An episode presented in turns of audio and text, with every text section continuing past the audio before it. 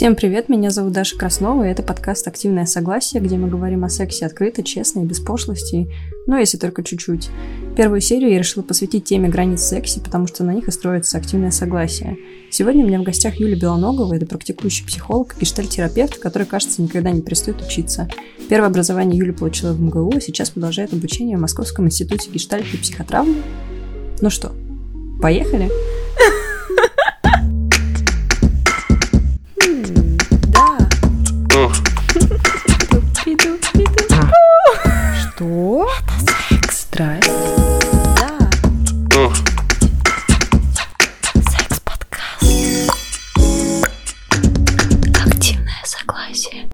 Сегодня мы будем обсуждать э, тему э, секса и сексуальных отношений, и обычно обсуждать ее очень трудно, э, потому что она является такой табуированной и связана со всякими неприятными эмоциями, типа стыд, там какая-то вот неловкость. Э, и как психолог ты, наверное, должна знать, почему вообще так происходит, почему людям очень трудно говорить про секс. Э, про секс трудно говорить, потому что эта тема заряженная, эта тема во многом действительно сакральная, это касается нашей и интимной жизни. А, то есть это как бы одновременно тема, которая очень важная и, как ты правильно сказала, неотъемлемая часть жизни, но при этом это касается очень личных моментов, очень личных переживаний, Плюс еще в культуре действительно тема табуирована. А, опять же, конечно, это зависит от культуры, да, в некоторых культурах это более нормально, в каких-то менее. И еще есть очень много всяких аспектов, например, религиозных. Потому что для кого-то э, даже, ну, там, поговорить с ребенком о самых необходимом, о необходимом минимуме, касающемся, не знаю, даже, даже не секса, даже просто телесности. Это табу, это страшно, неловко, там, некомфортно.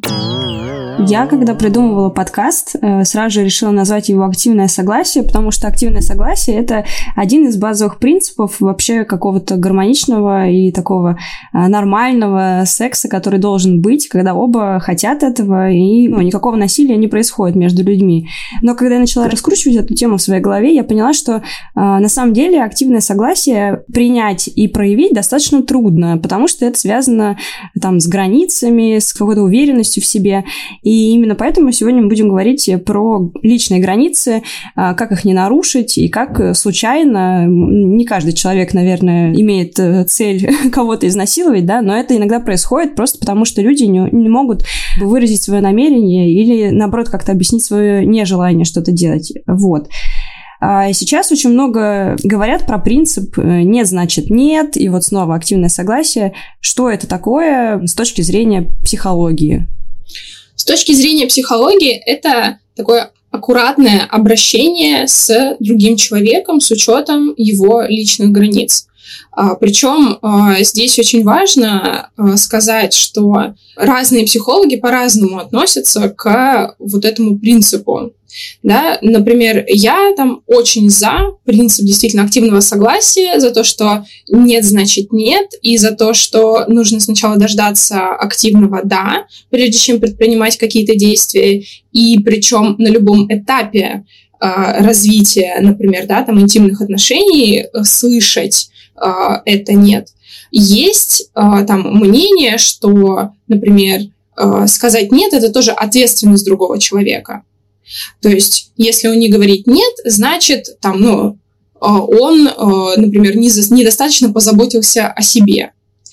И, кстати, до какой-то степени это тоже верно. Собственно, поэтому, на мой взгляд, тема такая дискуссионная, что, с одной стороны, а, нужно уважать другого человека, а с другой стороны, ну, если он сам не обозначил свою границу, то, ну, как будто он там позволяет с собой так обращаться. Но Тут опять же встает вопрос, что мы расцениваем секс как э, приятное взаимодействие, которое в интересах обоих людей, где каждый стремится доставить друг другу удовольствие. Если мы рассматриваем это взаимодействие именно так, то тогда, на мой взгляд, принцип активного согласия как раз наилучший. Потому что если я, допустим, не убеждена, что человеку нравится и приятно, что я делаю, то ну, мне наверняка должно стать дискомфортно. То есть, если я не до конца уверена, что с ним там происходит. А мнение, что, ну, если человек не говорит, то он, собственно, сам не поставил границу, оно как будто там снимает ответственность того, кто совершает действия, которые уже, возможно, становятся в какой-то момент насильственными, и, собственно, убирает вот эту самую важную составляющую, что секс — это про удовольствие, а не про власть и не про, например, там, качание прав. Вот, но ты же не сказала, значит, я все делаю правильно.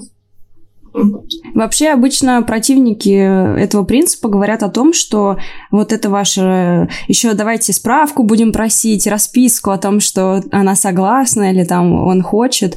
А, не, не будем тут дискриминировать мужчин и женщин, все подвергаются насилию, да, вот. И обычно люди говорят, что мы убираем из этой темы, из темы сексуальных отношений, какую-то вот э, страсть, какую-то игру, какой-то вот элемент недосказанности, потому что в культуре э, такой массовой есть вот эта штука, что э, секс это такая какая-то игра полутонов, полутеней, там я на него взглянула, а он мне подмигнул, а потом раз, и мы уже там в коридоре где-то что-то такое не очень э, проговариваемое какое-то действие. И поэтому я хотела спросить, э, как вот это активное согласие вообще должно проявляться? То есть человек должен прям прямо заявить, типа, минуточку, я хочу вообще-то с тобой секса. Или можно проявить активное согласие какими-то другими, э, ну, там, жестами или каким-то другим своим поведением? Это очень хороший вопрос, и я как-то встречала прекрасное мнение на этот счет. А, что активное согласие это далеко не всегда про слова, хотя про слова в первую очередь. А, но активное согласие может быть выражено, например, активными действиями, а, там, не знаю, каким-нибудь там страстным поцелуем а, или а, там каким-то, ну, не знаю, даже бывает намеками, но тут, опять же, очень важно, что это про взаимодействие двух людей, двух разных людей, и если появляется как бы малейшая вероятность, что, допустим, я или там партнер не уверены, что это действительно про согласие, то вот тут можно спросить. И опять же, э, там люди иногда не, не считывают или считывают очень по-своему какие-то действия, и вот эта распространенная штука, да, там игра полутонов, а, там она говорила нет, но ее глаза шептали да. Да, вот это вот распространенная тема, и это как бы... Это даже звучит, это даже звучит немножко глупо. Это, это звучит глупо, но люди, правда, иногда так думают, что вот да, да, э, мне же нужно там, су, там завоевать, опять же, да, мне нужно быть вот таким там крутым, или мне нужно быть такой крутой, и я уверена, он меня хочет, и так далее. И а, вот а, как раз а, там действия, как правило, которые противоположны тому, что там один человек делает, это, как правило, про нет. Вот. Но опять же, мне кажется, очень важно говорить про то, что границы, да, про которые мы говорим, про личные границы, это не границы даже каждого конкретного человека, а это как бы границы контакта этих двух людей. То есть только в контакте можно прощупать границы друг друга. И именно поэтому, опять же, возвращаюсь к принципу удовольствия двух людей и к вот этой, вот этой бесконечной, в каком-то смысле, проверке. И вот э, сценарий, который ты описывала, про там она на меня посмотрела, там мы там соприкоснулись руками, и вот мы уже там э, где там целуемся в коридоре, и вот мы уже на кровати. Это все про то, как каждый из участников дает сигналы как раз-таки активные про то, что ему все нравится. А, mm-hmm. Но не все способны воспринять после такого сигнал, который значит нет. А я на всякий случай напоминаю да, слушателям, что в любой момент человек может сказать нет, даже если вы уже лежите оба голые, а, и э, там кто-то говорит, ты знаешь, нет, я не хочу, или я перехотел, или мне страшно, и вот здесь встает как раз вопрос, способен ли партнер услышать это «нет», и вот, на мой взгляд, самое важное, да, вот в принципе вот этого активного согласия, уметь слышать это «нет». Или если он видит, что сначала партнер, например, активно э, проявлял интерес, там, активно там, обнимал, целовал, а тут почему-то перестал. Можно спросить, слушай, мне кажется, по-другому начало происходить. Что с тобой? Ты точно хочешь? То есть я, я противница тоже впихивать слова туда, куда не надо, но при этом ну вот в таких ситуациях, на мой взгляд, это нужно. И нет ничего плохого, кстати, насчет справок, да, там, например, справку о венерических заболеваниях иногда неплохо просить у новых партнеров, а, в общем-то, даже очень хорошо. Вот. А справки о согласии, ну, это, это как бы странно, это, ну, там, гиперболизация, естественно, и такая даже немного катастрофизация этой ситуации. И опять же, очень странно, да, там, а нужно ли, там, а действительно ли вы хотите секса с этим человеком, если вам трудно узнать, а хочет ли он его с вами? Это действительно... Да, фраза. Да, это действительно про секс, это действительно про взаимный процесс удовольствия, или ты просто, там, не знаю, хочешь там, удовлетворить свою потребность, и тебе все равно, что там будет дальше с, с, с партнером.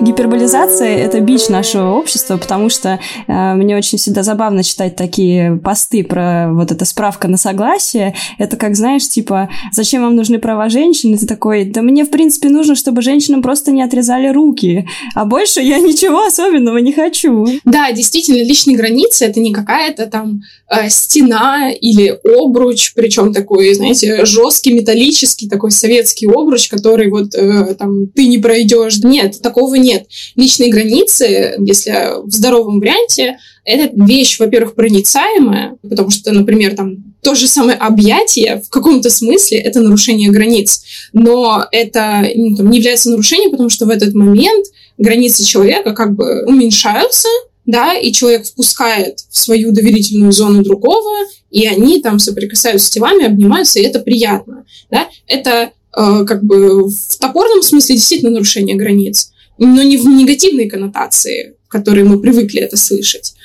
А, и еще очень важно, что границы это вещь вообще-то гибкая, потому что э, с, ну, там, например, с течением времени у нас могут меняться границы, с развитием отношений у нас могут меняться границы, и в зависимости от наших чувств, от действий другого человека они тоже меняются.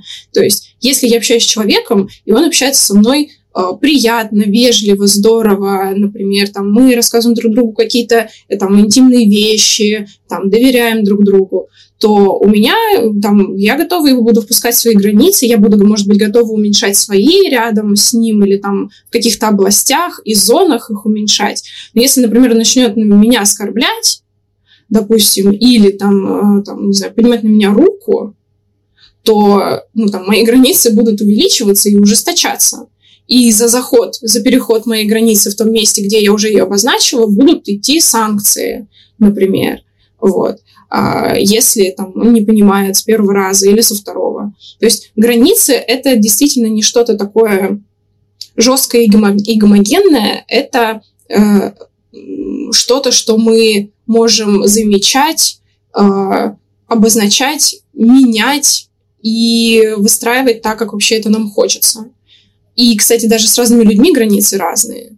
И даже с партнерами, с одним партнером, не знаю, у нас будут одни границы, а с другим другие. И это абсолютно нормально. И в границах, на мой взгляд, самое важное это то, какие чувства и ощущения у вас вызывает то, что происходит.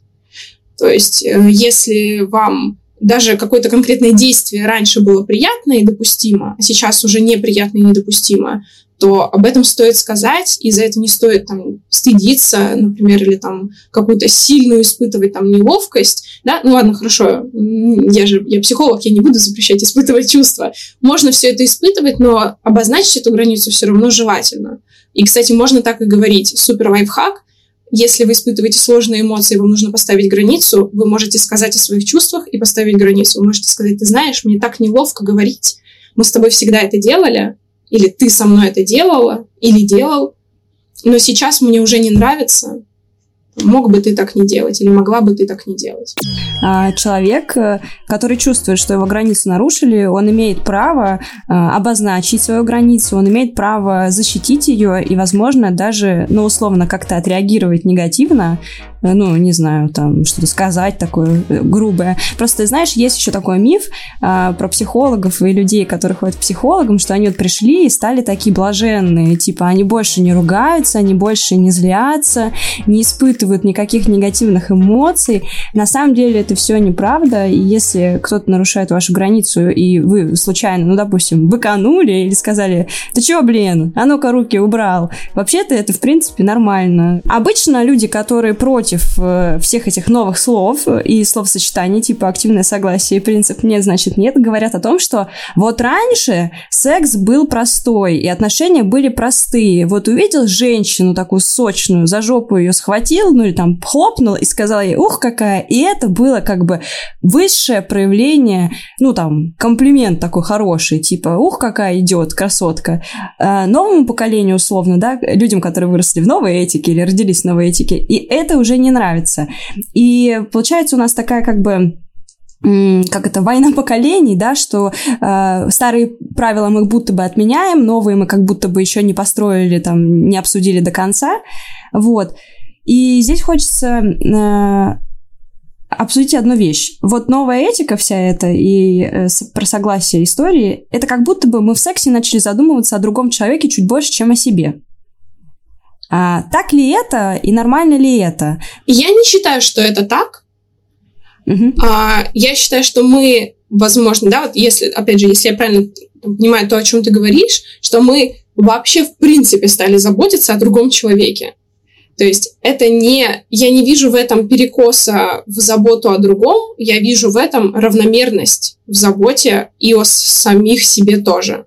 И если тем более мы рассматриваем как бы условно гетеросекс, где мужчина э, там проявляет инициативу, а как будто там женщина соглашается, если мы берем такую модель, то э, там просто как бы женщине отводилось очень мало субъектности. Она как будто там не совсем активный участник, она пассивный участник. И это там, там теми же условными, мне, конечно, немного, ну там, мне немного неловко обобщать так сильно людей, но мы примем за базу такое обобщение, что вот условно люди старшего поколения, они как будто с этим согласны. С тем, что мужчина главный, крутой, активный, женщина пассивная, принимающая, соглашающаяся. И ну, для... вообще-то, конечно, тоже не хочется э, сильно обобщать, но основа традиционного общества с такой догмой существует. То есть э, здесь мы, мы действительно понимаем и принимаем, да, что существуют разные женщины, и э, Ирина Аллегрова, шальная императрица, существует в каждой буквально семье.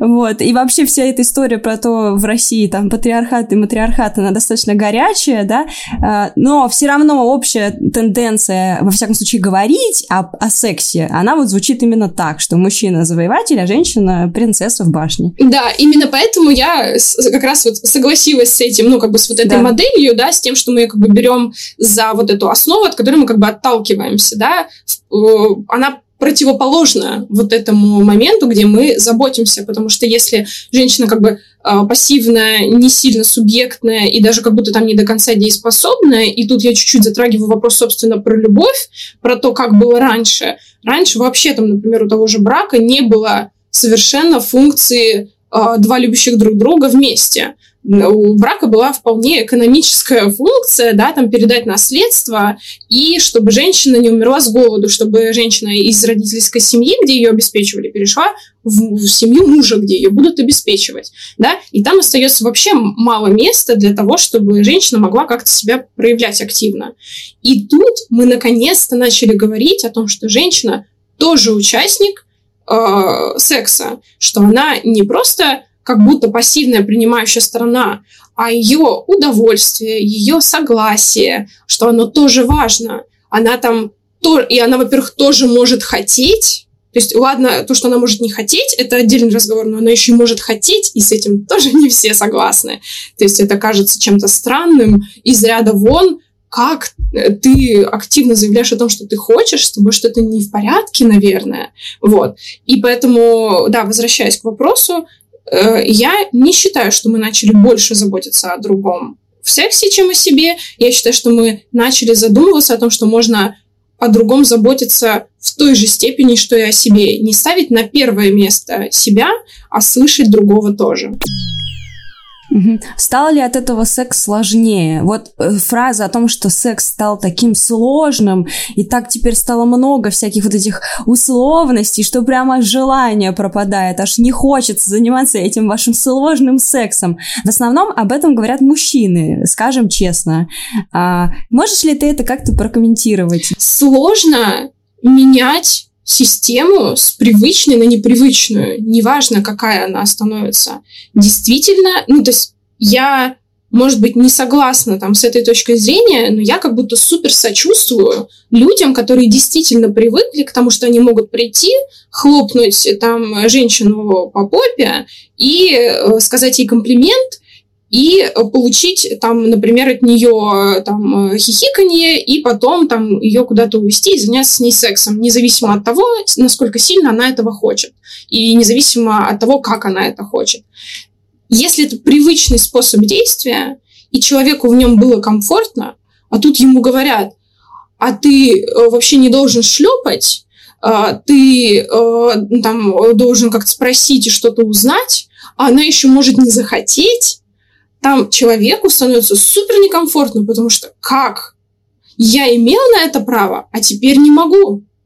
Что вообще происходит такое? Что-то от меня такое хотят. Непонятное и сложное и странное. И это, ну, это действительно проблема, это действительно конфликт, потому что не все готовы отказываться от своих, ну, скажем так, привилегий. Э, действительно, это сложно. И при этом мне кажется, что всегда можно перестраиваться, особенно если подключать эмпатию. То есть, если человек, в принципе, способен поставить себя на место другого человека и представить, что, ага, э, там, если ко мне, не знаю, будут, будет кто-то э, приставать, и я не буду хотеть, а меня будут заставлять и принуждать, насколько мне это комфортно? Или если, там, очень хороший пример э, про, например, э, гомосексуальные отношения. Потому что, ну, там, мужчины часто очень э, возмущены, когда они чувствуют на себе внимание другого мужчины. А, и, ну, но при этом они так же, как может, могут проявить гомосексуальный мужчина внимание к гетеросексуальному мужчине, они при этом также себя ведут женщинами. И они почему-то не понимают, что то, что им неприятно, женщинам тоже может быть неприятно от них. И вот можно пробовать э, ну, доносить, да, что вот смотри, тебе вот неприятно, если к тебе подойдет мужик, тебя хлопнет по заднице на улице. Вот представь, что женщине тоже может быть неприятно, что не каждая женщина, не любая женщина э, готова и хочет от любого незнакомого мужчины такое принимать. И, возможно, это ну, приведет к тому, что человек действительно задумывается и поймет. Но я, опять же, возвращаюсь к тому, что это касается не только мужчин. Но действительно и ну, там, очень важно, чтобы люди всех полов и всех гендерных принадлежностей были внимательны друг к другу и допускали, что у другого человека есть свои чувства, есть свои желания, и их можно, о них можно узнавать, их можно прояснять, и, э, ну, там, а если, ну, там, человек их сам напрямую говорит, то вообще быть очень благодарным за это и слышать, и ну, как бы принимать как данность. Вот да, вот там. Или договариваться. Это тоже очень хороший способ. А, потому что есть такая вещь, как проговаривание и договоренности. Это, по-моему, очень здорово вообще разговаривать с другим человеком. А, и опять же, да, там это сейчас, конечно, мои фантазии, но мне кажется, что зачастую очень трудно. Секс становится сложным, потому что люди не привыкли о нем говорить. Они привыкли все делать по умолчанию, а разговаривать сложно. Мы живем в достаточно нестабильном процессе, да, историческом э, во всех планах. Э, и общественная повестка меняется, и политическая ситуация достаточно такая шаткая. А, и, конечно же, вот этот конфликт э, было-стало, он сейчас чувствуется очень сильно, особенно в каких-то а, как это сказать, про прогрессивных медиа, например, очень много это обсуждается, да, много это обсуждают. Понятно, что э, в некоторых местах об этом даже не говорят из-за того, что э, люди заняты другими делами, например, вопросами выживания. Вот. Однако, Интересно вот что. Как ты думаешь, вот мир меняется, да, и кто-то принимает эти новые э, правила, а кто-то не принимает и не хочет принимать. А, это произойдет само собой в итоге. Ну, то есть правила поменяются в течение времени, да, и это такой эволюционный процесс. Или мы застрянем в этой точке конфликта и будем бодаться и бесконечно, и, не знаю, бесконечно это обсуждать. Как будто бы есть такой сложный вопрос с этим сексом, с этими проявлениями сексуальными, и никто не знает, как это решить. Хотя кажется, как будто бы все достаточно просто. Просто спроси, а ты хочешь меня? А ты хочешь со мной? А ты хочешь, чтобы я к тебе там э, подкатывала еще что-то? Да, мое мнение, что как раз мы не застряли. Мое мнение, что мы медленно, но верно эволюционируем. А, и очень. Это тот момент, когда столкнулись пессимист и оптимист. А, знаешь, я не могу сказать, что я прямо очень оптимистична здесь, но я а, там где-то, наверное, года с 2016 там, может, даже 15-го, варюсь э, в теме э, там, феминизма, в теме, э, там, и в том числе, да, разговоров про активное согласие, про, про, про вот эту, опять же, там, субъектность женщины, про женские права, потому что это во многом пересекается тема, да, с женскими правами. И я наблюдаю изменения, насколько меняется даже общественная повестка. То есть одна и та же новость, не знаю, в каком-нибудь том же условном 16 году, и сейчас в 21-м оц- будет оцениваться совершенно по-разному. Сейчас... Кстати, я тут, mm-hmm. прости, пожалуйста, я тут mm-hmm. просто очень хочу вставить, что как человек, который создает э, новости и тексты, я тоже могу присоединиться, что за те тексты и мысли, за которые меня в 2016 году писали, что мы ее убьем, найдем ее дом и сожжем, а там условно текст про то, что не нужно людей насиловать, это плохо, нехорошо, насилие это плохо, то сейчас люди меняются, это правда правда. Это я тоже замечаю просто по своей работе. Вот. И, и я в этом плане я вижу развитие, я вижу, сколько, например, аудитория там у тех же фемпабликов, у фемблогеров, я вижу комментарии, которые люди пишут, я вижу, как в моем окружении люди, которые тоже там немного косо на меня смотрели, когда я там говорила про феминизм и говорила про права женщин, я вижу, как они меняются, хотя прошло всего каких-то пять лет.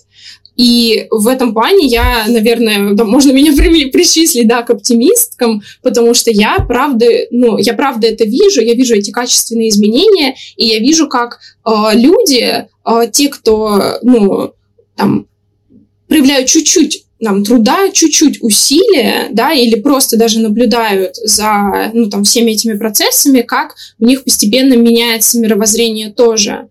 И ну, мне кажется, что это очень как-то здорово и круто, что об этом продолжают говорить. Мне кажется, что просто в скором времени э, с теми людьми, которые не умеют, например, в активное согласие, которые не умеют уважать чужое там, э, мнение по поводу самого себя, да, например, там, мне это не нравится, нет, тебе это нравится. И тот, кто говорит, мне это не нравится, и кого пытается убедить в чем-то, он просто будет переставать общаться с, ну, с таким человеком, и это сейчас супер оптимистичный взгляд, что в какой-то момент просто, ну, большая часть людей будет э, как бы уважать друг друга, а те, кто этого не умеют, они просто останутся, собственно, ну, как бы вот, ну, в таком меньшинстве.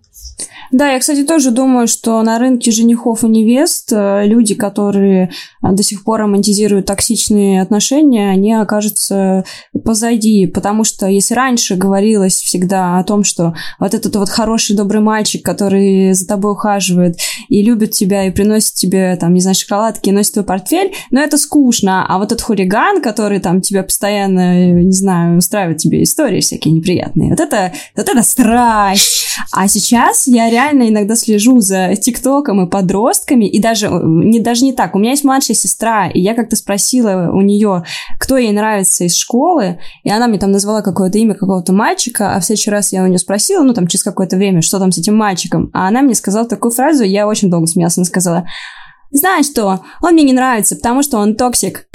А как бы моей сестре, понимаете, 12 лет. И она говорит мне, что какой-то мальчик ведет себя toxic. И для меня это, конечно, прекрасно, потому что если ты видишь нарушение границ, токсичность и прочие какие-то намерения нарушить твою гармоничную жизнь, это очень хорошо. Чем раньше ты это поймешь, тем меньше у тебя будет э, травм каких-то. Я восхищаюсь твоей сестрой, но и я, я вижу прямо вот эту связь. Я вижу, что уже раз в культуре говорят про то, э, что такое токсичное поведение, например, и как это выглядит, и твоя 12-летняя сестра, у нее есть инструмент, как она может узнать об этом, она читает об этом, и она, например, у нее меньше вероятности попасть действительно в какие-то там, например, абьюзивные отношения. И бывает такое, что ты не можешь сам собой разобраться. Вот есть ли какие-то маячки, Э, может быть, с точки зрения психолога, ты дашь, ну, пять советов, как понять, что тебе хочется секса. А помимо того, что э, у тебя там э, физически какие-то есть, ну, не знаю, там, увлажнение влагающее происходит, да, и что-нибудь внутреннее такое, вот на что можно опереться. Кстати, очень хочется сразу сказать насчет увлажнения. Есть такая вещь, как нон-конкордантность. Это когда а, физиологические желания проявляются, физиологические признаки возбуждения. Да, да.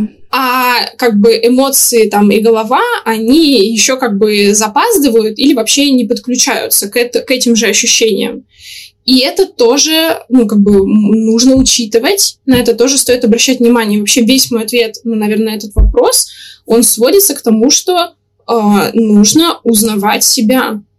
Нужно э, как бы максимально стараться настраиваться на свои чувства, на свои ощущения и э, принимать решения от себя. То есть, если, например, понимаешь, что ну что-то вот не то, что-то я не уверена, то, ну, правда, ну, можно честно себе признаться, да, наверное, я не очень хочу. А, или, например, я не очень хочу, но мне интересно попробовать. В этой точке мне было бы очень интересно оформить такую мысль, что если вы не уверены, а, то, может быть, лучше подождать, чем согласиться и потом расстроиться. Не все люди воспринимают отношения как что-то, ну, или начинающиеся отношения, когда ты еще не можешь наверняка знать, да, что партнер с тобой останется, тебе хочется его всеми силами удержать, и ты во имя любви и, возможно, против своего желания идешь в это, а потом велика вероятность, что ты будешь чувствовать себя не так хорошо, как, как могло бы быть через какое-то время. Mm-hmm. Да, тут э, для меня здесь прямо вот как будто два, два нюанса. Первый нюанс, что э, если там не очень хочется, то лучше подождать. Я не знаю. Uh, именно поэтому я там отсылаю снова к собственным ощущениям, потому что какое бы решение там человек не принял, да, допустим, какой-то конкретный наш слушатель сейчас, он mm-hmm. все равно будет э, сталкиваться с последствиями своего, своего решения сам, один на один. И только он знает все свои, там, или она знает все свои нюансы, всю свою ситуацию, все последствия, которые могут наступить э, после решения, и поэтому там я не могу сказать, что лучше подождать. Иногда да, а иногда нет. Я могу представить себе обе эти ситуации и они будут благополучными и, и, и неблагополучными. То есть я могу представить, что человек говорит, лучше я подумаю и не буду, а потом, например, жалеет, что это мог бы быть такой крутой опыт. А может быть, наоборот, думает, ну я не очень хочу, а потом раз, uh, они, там, они начали взаимодействовать как-то, какие-то какие интересные вещи практиковать. И он такая, боже, как же хорошо, что я согласилась, как же хорошо, что я не послушала вот это, вот, там, свои сомнения. А может быть, они вообще сядут и начнут об этом говорить а там, человек такой скажет, что ты знаешь, вот я сейчас сомневаюсь, там, э, и там, и можно, а можно вообще там, попробуй убедить меня. Я вижу, ты хочешь, убеди меня, соблазни меня, например. Да, так тоже можно. Поэтому я не могу дать конкретный ответ, э, там, лучше подождать или лучше не ждать. А, а ситуация, когда а, если я сейчас не соглашусь, и тогда человек там от меня уйдет, или меня разлюбит, или еще что-то, а, если э, вы с таким сталкиваетесь, э, если вообще вам приходят в голову такие мысли, да, перед там, контактом, э, там, любым интимным, сексуальным, перед общением, что я не соглашусь, и тогда человек меня разлюбит и уйдет, пусть уходит. Если все ваши отношения, весь ваш контакт строится на том, что вам для того, чтобы его сохранить, нужно э, себя что-то заставлять э, делать то, что вы не хотите, тем более если это секс, то значит, что пусть этот человек идет куда подальше от вас. Потому что это очень нездоровая штука заставлять себя что-то делать, а, для сохранения отношений. Именно заставлять то, что вы не хотите. Работать над отношениями, предпринимать усилия — это нормально. Идти там, не знаю, неудобные разговоры разговаривать, там, идти вместе, не знаю, к семейному терапевту, там, пытаться понять и выслушать чувства другого. Но заставлять себя заниматься сексом или там терпеть оскорбления, там терпеть унижение э, ради отношений, это очень нездорово, и если партнер вас к этому как-то подводит и принуждает, то ну, похоже, что он не очень заинтересован в вас как в близком человеке, о котором он там, заботится. Секс очень часто становится темой для а, шантажа, демонстрации какой-то жалости, вынуждения, принуждения. И это происходит на всех стадиях отношений. То есть э, вначале тебе говорят, блин, ну я просто больше не могу ждать, у меня там все полыхает, я вот уже очень тебя хочу, я тебя так люблю, ты такая красивая, ну давай, а ты там, например, еще не готова, или там, а, не будешь со мной там, не знаю, ездить к маме, я тебе больше не дам, потому что вот э, секса у нас больше не будет, я хочу, и значит, и это распространенные истории, то есть это не какие-то из ряда вон. И секс кажется какой-то такой субстанцией, которая не то чтобы даже э, приносит человеку удовольствие, да, говорит о любви, о какой-то связи, это какая-то субстанция, которой можно манипулировать, которую можно использовать в своих целях, и, она приобретает такой какой-то негативный окрас. И даже когда мы вот обсуждаем, да, публично тему насилия, Вторая тема, которая идет бок о бок с насилием, это то, что, условно, женщины будут жаловаться на каких-то известных людей, чтобы их там, э, чтобы у них отсудить кучу бабла и нажиться на этом. Как будто бы женщине в прикол, да, рассказывать, что ее унизили, э, изнасиловали, ну, там, и нанесли ей жуткую травму физическую, психическую. Вот. И хотелось бы вот эту вот э, тему как бы шантажа сексом, назовем ее так, как-то обсудить.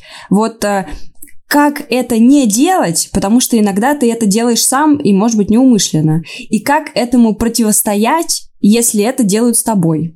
Угу.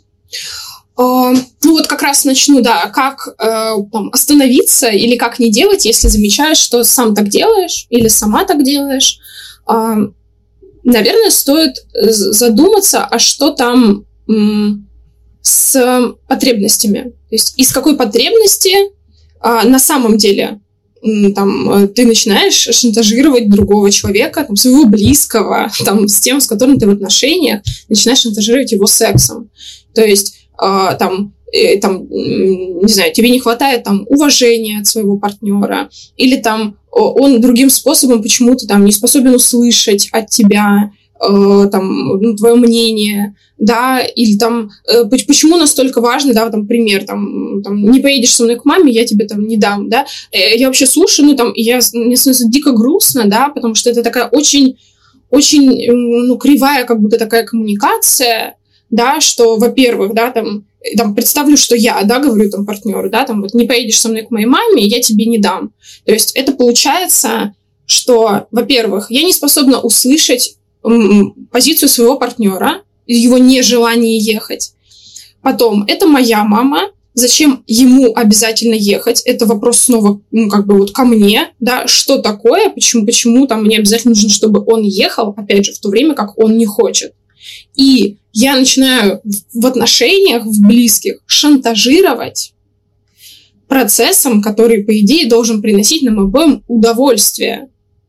Такое ощущение, что у меня там в этот момент какой-то очень странный контакт с моим партнером, что я так, э, ну, как бы таким образом пытаюсь, ну, как будто с ним договариваться. То есть тут очень много вопросов, действительно, во-первых, ко мне самой, что со мной такое происходит, что я там пытаюсь шантажировать самого близкого человека интимной жизнью, вот. И вопрос к нашей коммуникации. А могу ли я каким-то другим образом добиться? А если я просто попрошу, он меня услышит?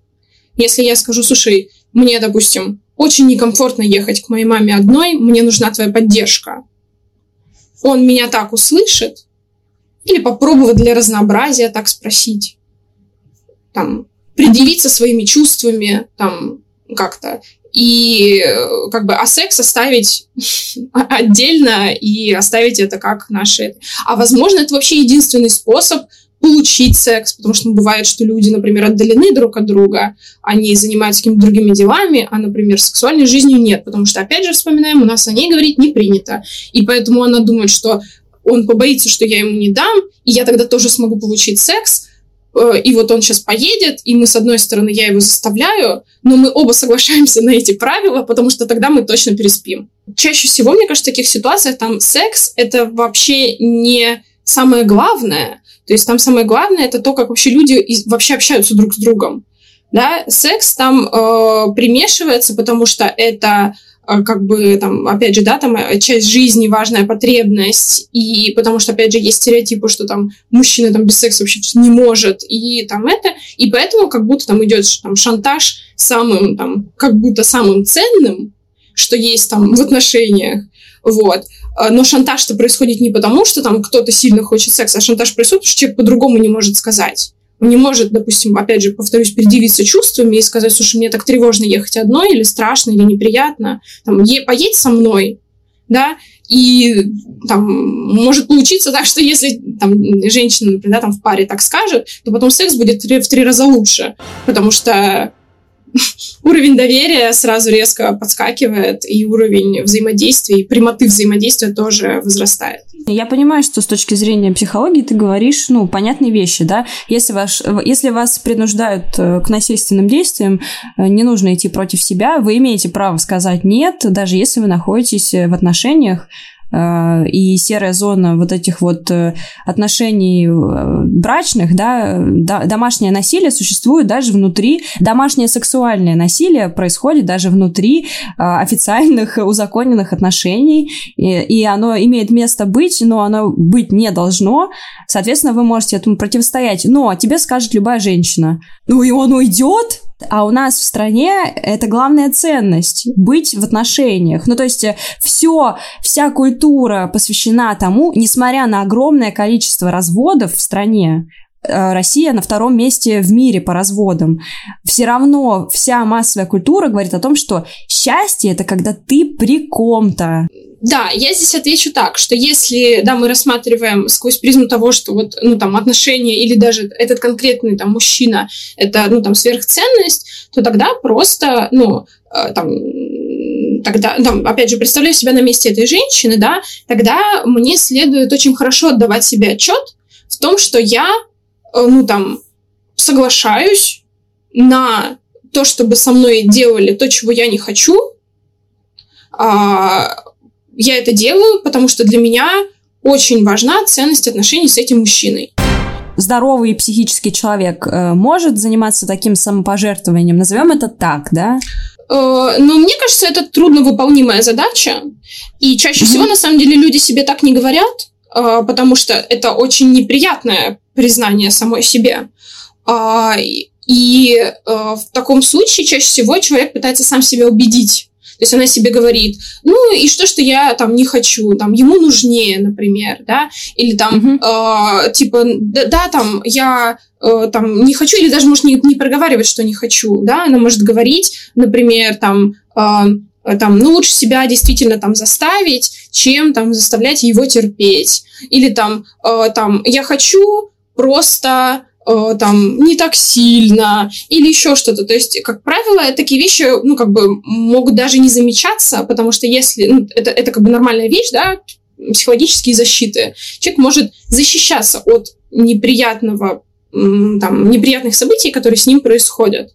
И, собственно, поэтому, мне кажется, ну, там, женщины, правда, на это идут, правда, на это соглашаются, потому что, а, есть высокая ценность сохранения отношений, б, есть установки, что, правда, там, он мужик, ему надо, и в, потому что, э, ну, там, происходит э, вот эти, вот эта самозащита, э, и там, допустим, женщина пытается убедить себя, а мне это, правда, мне тоже хочется. Там как бы супер здоровый вариант, если мы предполагаем за человеком, что он, например, способен и хочет идти навстречу, то вообще такая ситуация это супер э, классно для разговора э, и для договоренностей. Потому что короткий ответ действительно может звучать как «я не хочу».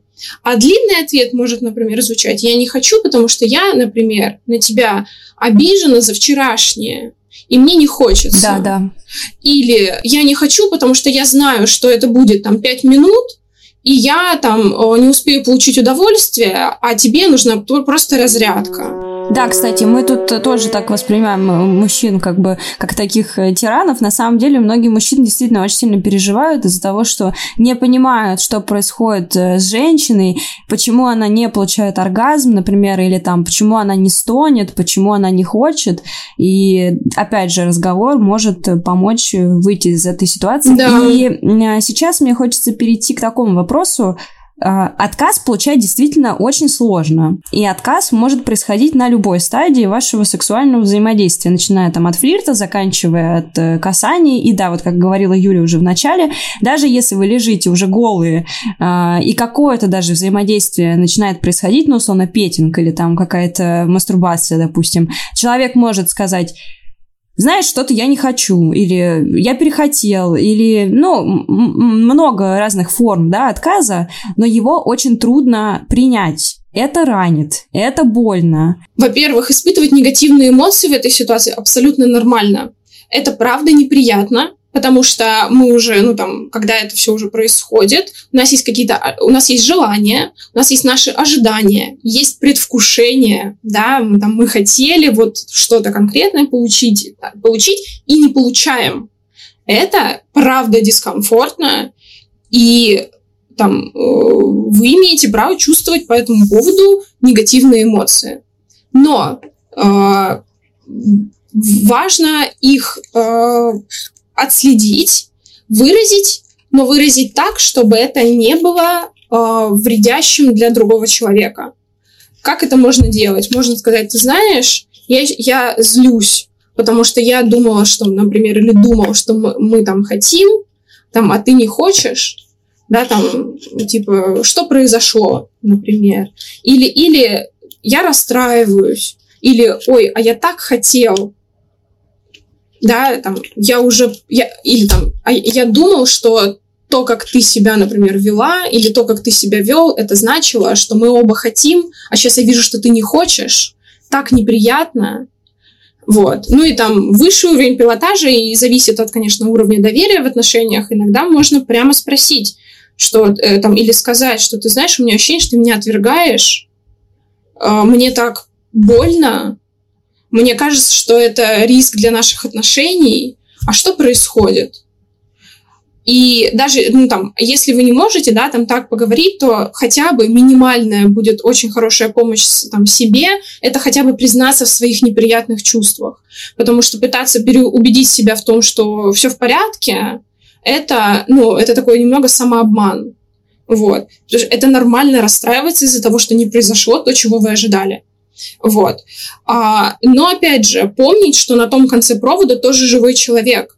И если там вам говорят нет, то значит, ну там попробуйте там отследить, там самое классное, наверное, это отследить свои чувства и уважить чувства другого. То есть, блин, так злюсь, но что же такое там с моим партнером, что он не хочет?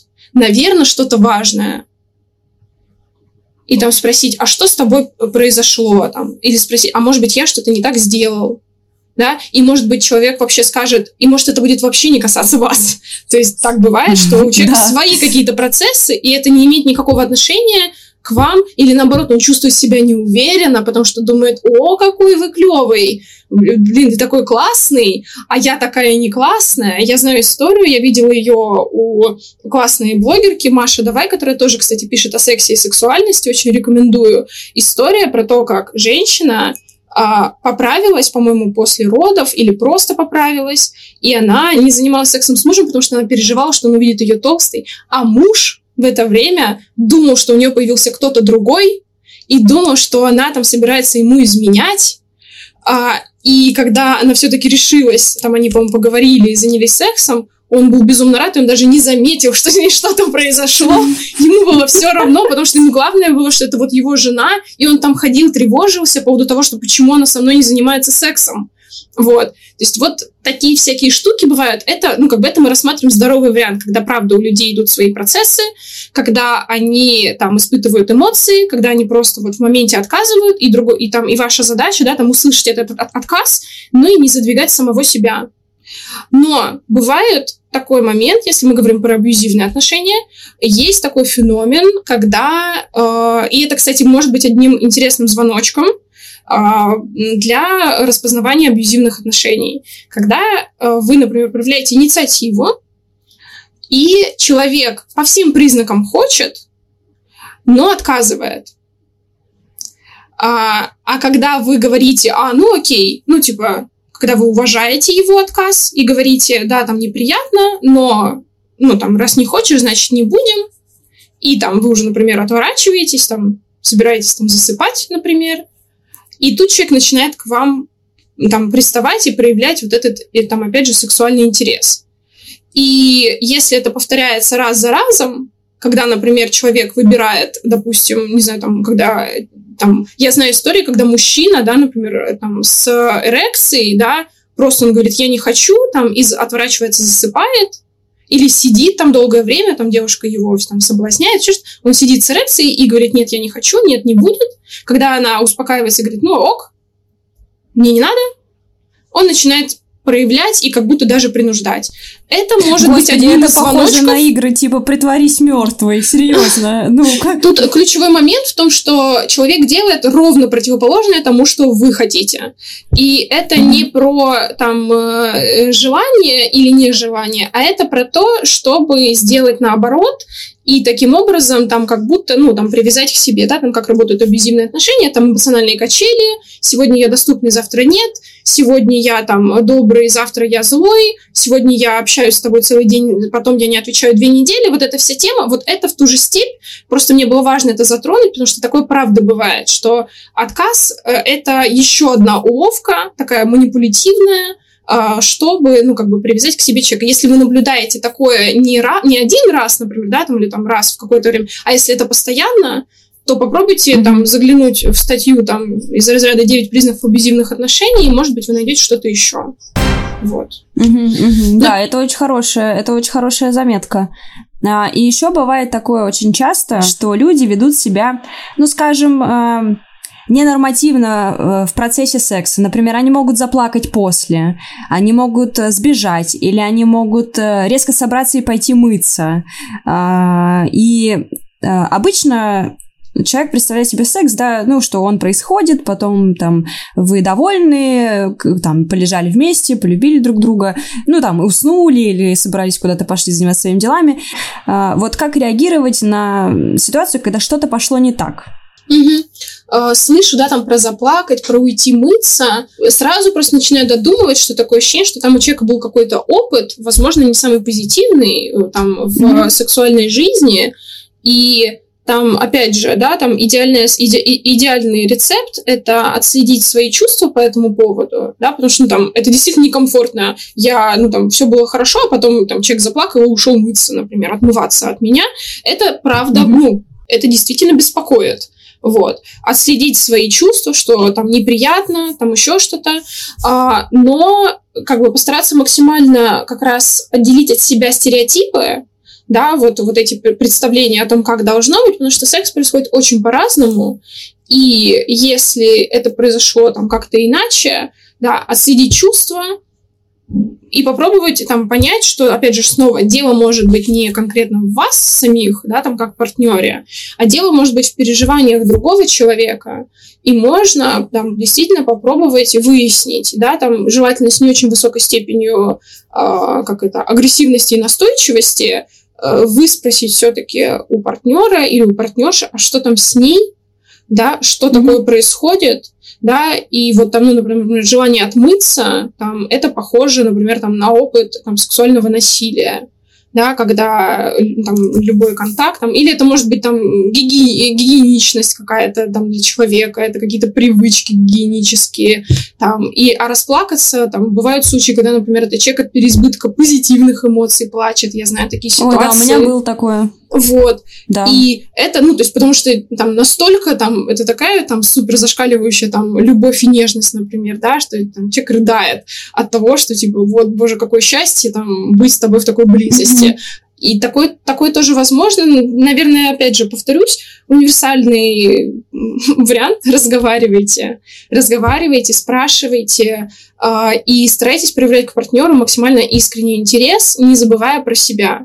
Вопрос такой, существует ли норма какая-то в сексе? Вот существует ли сексуальное извращение? Когда это извращение реальное извращение? Э, можешь ли это дать какие-то вот э, напутствия нам? Слушай, это очень классный вопрос. Я о нем задумалась, по-моему, впервые, вот так прям прицельно. По-моему, это был четвертый курс э, моего университета, когда мне прислали а, опросник а, с вопросами как раз на тему секса и сексуальности, и там был вопрос, что лично вы считаете извращением? И сначала я начала писать то, что, например, я бы сама не хотела практиковать, но потом я думаю, так, это я не хочу. Но есть люди, которые mm-hmm. хотят. Потом я что- что-то еще начала подбирать, то, что ну я вот вообще никогда-никогда не хочу практиковать. Думаю, так, но есть люди, которым и это нравится. Значит, это как-то странно. Значит, не такое уж это извращение, значит, это очень относительное извращение. И в итоге, когда вот я там как бы вот эти шажочки делала, я поняла, что по идее вообще как таковых извращений до тех пор, пока это устраивает всех участников процесса, извращений нет. Соответственно, mm-hmm. для меня извращением являются э, те, те практики, которые подразумевают отсутствие согласия какой-либо стороны. А, например, тот же, там, допустим, анальный секс, там, или фистинг, или там БДСМ и так далее, для меня это не извращение, потому что люди идут на это осознанно, согласованно, там, информированно, и они как бы это делают, и, пожалуйста, если всем это нравится, супер. Это классно. И поэтому какого-то одного вот классического, там, идеального там секса, он только вот, видимо, в кино а, и, ну, там, и в фантазиях людей. А на практике секс может быть очень разным, и самое главное просто сверяться и говорить, например, слушай, а я вот это не хочу, а вот это хочу, а вот это я не, не готов пробовать и так далее. И, кстати, еще там для меня еще извращение прямо в процессе секса начинать делать что-то, что другому человеку не нравится, а, без особенно его согласия.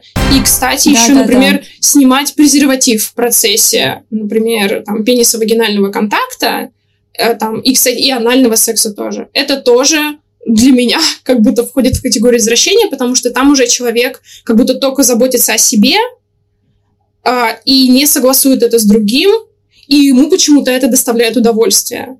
То есть, когда удовольствие доставляет не контакт с человеком и не сексуальные практики, а, по, по идее, насилие, вот тогда это какое-то извращение. Я решила завершать каждую серию подкаста небольшим выводом. Так вот, здесь вывод напрашивается только один. Разговаривайте как можно больше и уважайте свои и чужие границы. Ну что, до скорых встреч. Всем пока!